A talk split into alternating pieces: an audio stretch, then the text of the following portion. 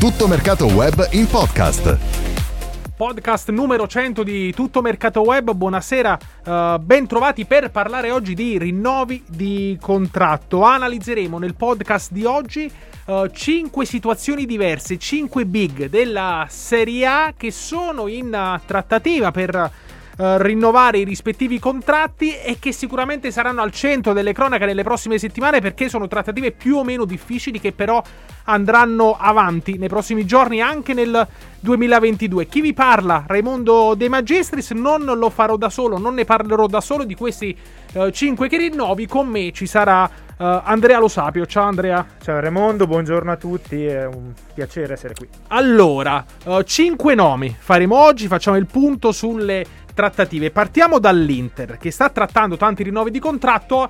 Per Lautaro Martinez ci siamo, per Nicolo Barella la situazione è un po' diversa. Lui che guadagna circa 2 milioni e mezzo netti a stagione, oggi è un pilastro dell'Inter, un pilastro della nazionale destinato a guadagnare almeno il doppio, però questa trattativa oggi non è ancora decollata definitivamente. No, non è semplice perché comunque Barella è arrivato nel 2019, prima della pandemia, eh, ha firmato un contratto quinquennale, anche dietro un po' le pressioni da parte dell'Inter, perché comunque volevano avere un progetto a lungo termine anche su Barella, però non ha un contratto che probabilmente ne, eh, gli dà uno status appunto come quello che ha attualmente, dentro i 30 del pallone d'oro, è tra i migliori giocatori del continente nel suo ruolo Chiaramente abbiamo un'equazione solitamente noi che parliamo di mercato, è quella di se c'è un valore più o meno del giocatore, il 10% sì. dello stipendio. Quindi sì. 60 milioni Barella forse non arriverebbe a 6 l'Inter, ma in realtà vuole il, il giocatore arrivare più o meno a quelle cifre lì, anche perché è uno status.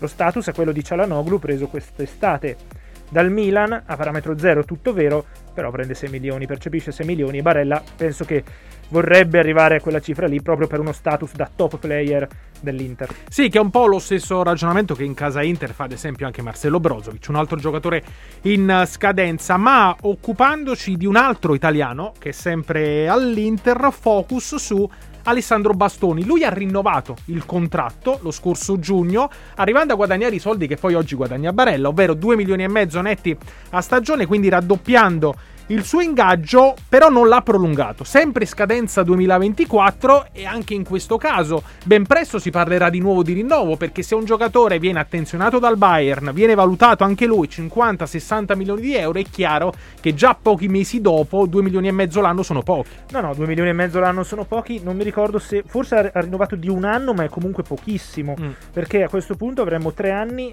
di contratto, cioè dal, mm, praticamente dal 2021 al 2024, però sei già a due anni di scadenza. Abbiamo visto con Vlaovic come sta andando a finire a due anni dalla scadenza. È evidente che pure per Bastoni probabilmente ci sarà un, uh, un, tentativo di accordo a inizio 2022, però per lui la situazione è un pelo diversa rispetto a quella di Barella perché quest'estate è arrivata un'offerta molto importante da parte del Bayern Monaco e lui ha deciso di non sentirla nemmeno. Lui vuole essere un pilastro di quest'Inter, vuole è un tifoso di quest'Inter e a questo punto ha intenzione di rimanere all'Inter e diventare quello che può essere Beppe Bergomi, chiaramente con eh, modalità diverse perché ha giocato nell'Atalanta, ha giocato nel Parma, invece Bergomi ha fatto tutta la sua carriera all'Inter, però eh, quello è l'obiettivo di Bastoni. Quindi rimanere all'Inter, è vero avere un contratto maggiore, ma per lui probabilmente non, so- non è una questione solo di soldi, ovviamente è passato a prendere da un milione e due a due milioni e mezzo, è un contratto ponte probabilmente verso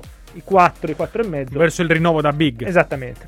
Eh, un altro nazionale che sta trattando il rinnovo del contratto col rispettivo club è Alex Meret, portiere del Napoli, che è al Napoli da 4 anni, però per la verità eh, lui titolare inamovibile del Napoli non lo è mai diventato, non lo è nemmeno in questa stagione, si ferma per infortunio dopo uh, tre partite anche quando rientra dall'infortunio, però Spalletti preferisce Meretto, qui la situazione secondo me è molto delicata e poi ti chiedo un commento perché ha un contratto scadenza 2023. Uh, eh, guadagna poco più di un milione netto l'anno, quindi è tra i meno pagati del Napoli ed è già di per sé paradossale perché parliamo del numero 12 della nostra nazionale. Il Napoli ha offerto un contratto fino al 2026 alle cifre attuali e senza garanzie di titolarità. Viene da sé che a queste condizioni è molto difficile che il giocatore firmerà il rinnovo E poi soprattutto c'è da prendere un aspetto, quello del 10%, ovvero se oggi il Napoli, quando arrivano delle offerte, delle proposte, valuta Meret 30-35 milioni, e beh, facendo questo ragionamento dovrebbe offrire un rinnovo almeno a 3 milioni, 2,5, 3, 3, 3 milioni, e invece poi il club va in tutt'altra direzione. Mi sembra difficile con queste premesse arrivare a un rinnovo del contratto. In questo, abbiamo visto anche con Insigne un po' con il Napoli come come va un pochino a lavorare. Insigne ha un anno dalla scadenza 30 milioni, eh, che è impossibile ovviamente andare a eh, percepire quella cifra e poi adesso probabilmente c'è un miglioramento. Per quanto riguarda Meret è ovvio che il 10% valga anche per lui, perché se eh, tu hai un giocatore che valuti una trentina di milioni, ora può anche non prendere 3 milioni di euro netti all'anno, però sui due e mezzo è pacifico ed è normale che un giocatore venga a chiederti quella cifra lì anche perché a un anno di, di, di, scadenza del contratto stiamo vedendo che tutti quanti eh, sono tutti contratti difficili da rinnovare, probabilmente anche perché la pandemia ci ha abituato a certe cifre eh, che sono inferiori rispetto a quelle di prima, perché se è vero che mi ricordo Mertens eh, aveva un contratto in scadenza, poi ha rinnovato più o meno alle stesse cifre per rimanere a Napoli, però Mereta ha un'altra situazione anche molto più giovane, io non credo che possa esserci spazio per questa cosa eh, come l'hai descritta tu. Ci sarà probabilmente un rilancio da parte del Napoli. Lo credo anch'io. Vedremo invece, tornando a Milano, ma questa volta sponda rossonera, come andrà a finire la vicenda Romagnoli eh, perché lui è il capitano del Milan che nella scorsa stagione ha perso il posto da titolare. Per la verità in questo avvio di stagione ha anche recuperato spazio sì, ha giocato minuti, anche bene direi. Ha giocato anche abbastanza bene si sta adeguando poi a quello che è il nuovo Milan di Stefano Pioli. E però lui ha un ultimo anno di contratto a 6 milioni netti a stagione. In questo momento è il secondo Altissimo. giocatore più pagato della Rosa Altissimo. dopo Ibrahimovic. Sa già perfettamente che questo contratto non sarà replicabile in questa epoca post-Covid, ma soprattutto perché in campo negli ultimi anni non ha fatto bene come ci si attendeva.